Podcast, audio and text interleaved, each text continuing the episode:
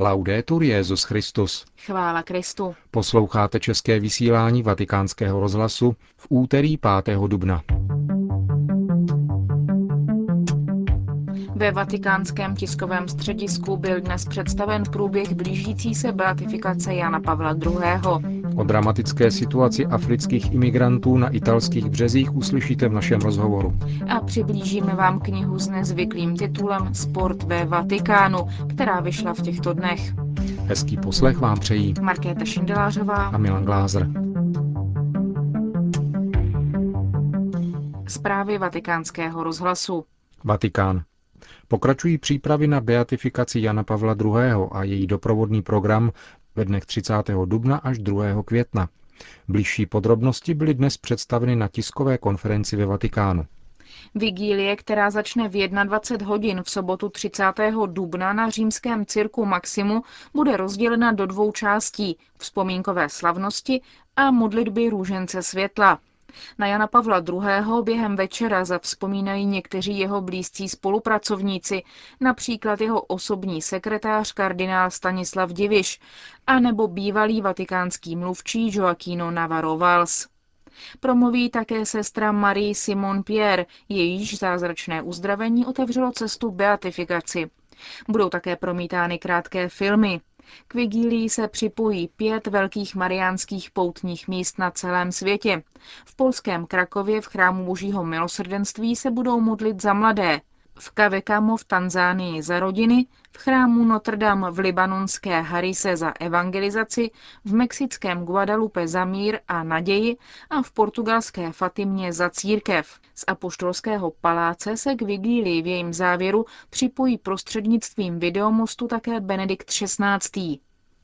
Po skončení vigílie zůstane pro poutníky v centru Říma otevřeno osm kostelů po celou noc a to kostel svaté Anešky na Piazza Navona, svatého Marka na Piazza Venecia, svaté Anastázie, Il Gesù, Santa Maria in Valicella, známý jako Chiesa Nova, svatého Jana Florentianů, Sant Andrea della Valle a svatého Bartoloměje na Tiberském ostrově.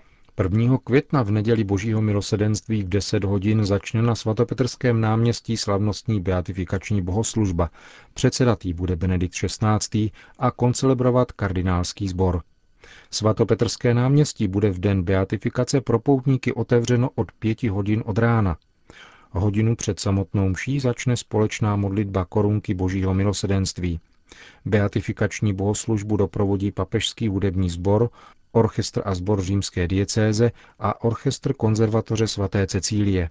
V pondělí 2. května v 10.30 pak bude vatikánský státní sekretář kardinál Tarcísio Bertone sloužit na náměstí svatého Petra mši svatou na poděkování.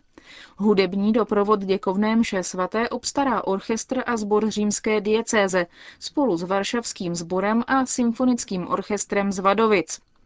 Použity během ní budou už vlastní texty liturgické památky nového blahoslaveného. Stojí také za připomenutí, že papežský vikář pro římskou diecézi kardinál Agostino Valíny požádal svatého otce, aby se liturgická památka blahoslaveného Jana Pavla II. slavila jako závazná, i když je zvykem, že památka blahoslavených je nezávazná. Připomeňme také, že v pátek 29. a v sobotu 30. dubna budou uzavřeny krypty vatikánské baziliky. Rakev z ostatky Jana Pavla II. bude z jeho dosavadního hrobu vyňata během soboty a v neděli po beatifikaci bude přenesena do baziliky před oltář konfese, kde budou moci věřící uctít ostatky nového blahoslaveného. Pak budou uloženy do kaple svatého Šebestiána, nalevo od Michelangelovy Piety, kde dosud spočívají ostatky Inocence 11. Vatikán. Ve Vatikánu bylo zahájeno plenární zasedání Papežské komise pro Latinskou Ameriku. Tentokrát se věnuje lidové zbožnosti v procesu evangelizace tohoto kontinentu. Nejde jen o analýzu věcí patřících historii, ale také o jejich význam, jak pozitivní, tak negativní, pro současnou pastorační praxi a novou evangelizaci. Setkání skončí 8. dubna, kdy je také v plánu audience účastníků u svatého otce. Itálie. Italský ostrov Lampedusa, který je vzdálen od afrických břehů 113 kilometrů, je cílem neustávajícího přílivu imigrantů, který po převratu v Tunisku podstatně narostl. Jen za posledních 24 hodin se zde vylodilo 840 lidí. Připlouvají pravidla na malých pramicích a člunech, které naprosto nesplňují bezpečnostní standardy k tak dlouhé plavbě. Na Lampeduze žije na ploše 20 km čtverečních přibližně 6 tisíc stálých obyvatel, kteří se snaží poskytovat humanitární pomoc, ale jejich možnosti zdaleka nestačí uspokojovat základní potřeby stále rostoucího počtu imigrantů. Od začátku letošního roku jich tímto ostrovem prošlo asi 30 tisíc. Příchozí jsou potom italskou policií a armádou převáženi do různých specializovaných center na území Itálie. Jejich cílem je většinou Francie, která však momentálně imigranty nepřijímá. Italská vláda v čele se Silviem Berlusconim a tuniský premiér Beží Kait Essebsi jednají o opatřeních, která by měla masovou migraci omezit. Postoj církve v Itálii k této choulostivé otázce vyjadřuje pro vatikánský rozhlas biskup Domenico Mogavera, který je předsedou Komise pro imigraci při italské biskupské konferenci. Jako církev se zajímáme o člověka, o jeho důstojnost, jeho práva a zejména jsme na blízku trpícím lidem. Nikdo nesmí zůstat stát se založenýma rukama, ale nikdo také nezná recept na řešení zdejšího problému. Je zapotřebí, aby otázka byla řešena na celoevropské úrovni, což se zatím neděje. Žijeme v situaci obrovské nejistoty. Na ostrově panuje velmi vážná humanitární krize, o které všichni vědí, ale málo kdo usiluje o její řešení. Jaké vidíte možnosti, pokud jde o případnou repatriaci migrantů? Aby se repatriace nestaly deportacemi, musí být pochopitelně dohodnuty s tuniskou vládou. Je však také třeba zjistit národnost a původ těch tisíců osob, kteří se, které se vyloďují na Lampeduze, na sicilských březích a na ostrovech poblíž Sicílie. Je třeba se dohodnout na cílech. Přijeli z Tuniska, protože hledají pokud možno i hned lepší budoucnost. Touží po ekonomické zajištěnosti. Kdyby se podařilo dohodnout se na různých krocích, zejména pokud jde o věrohodný a realizovatelný plán vzniku pracovních příležitostí v Tunisku na úrovni drobných i velkých podniků, nebyla by budoucnost tak nejasná. Myslím si tedy, že možnost dnešního zásahu, který nebude jenom zamezením možnosti vylodění, může být věrohodná a uskutečnitelná říká biskup Mugavera k dramatické situaci imigrantů, kteří se vyloďují u břehu Itálie. Větnam.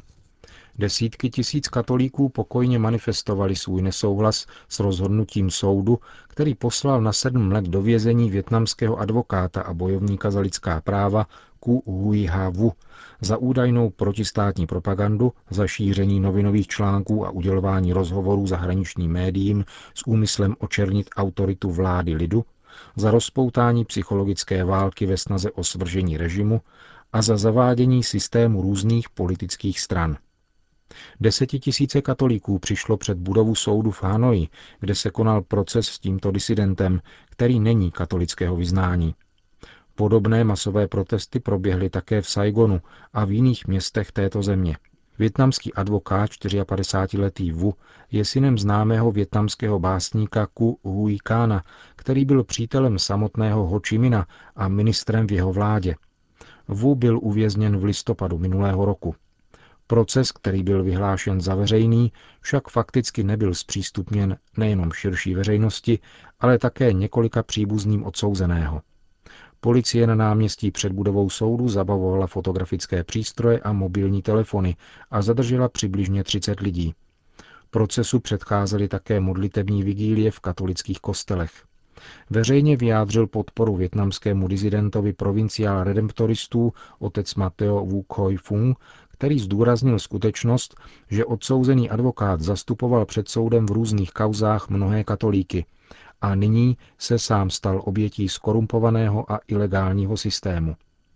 Katolíci, kterých je v 80 milionovém Větnamu nyní tolik, kolik je obyvatel celé České republiky, se v tamnější společnosti stávají stále významnější sociální složkou, schopnou zaujímat vyhraněný postoj k různým celospolečenským problémům.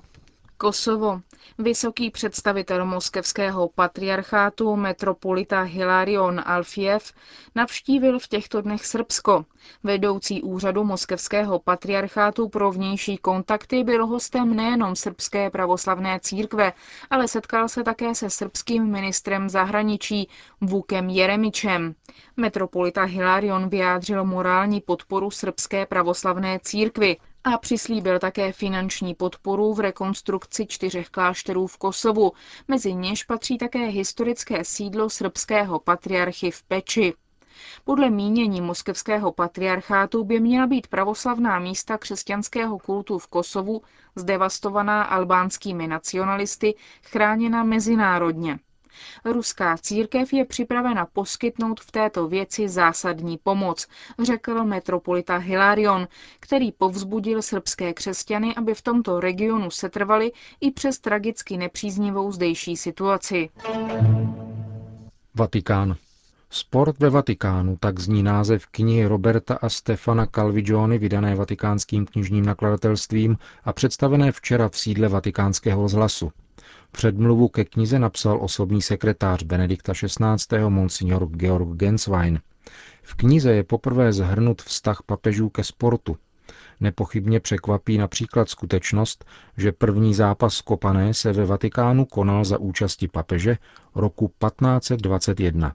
Ano, počátkem 16. století, a to zásluhou papeže Lva X., který přihlížel zápasu Florentianů na vatikánském nádvoří Belvedere. Lev X., jak známo, patřil k florenskému rodu medicejských, stejně jako jeho nástupce Klement VII., který však už nebyl jen přihlížejícím, ale v dějinách je zřejmě prvním papežem, který se kopané věnoval osobně, byť ještě před zvolením na Petrův stolec, tedy ve svém mládí. O pár století později v moderní době byl velkým podporovatelem sportu papež Pius X.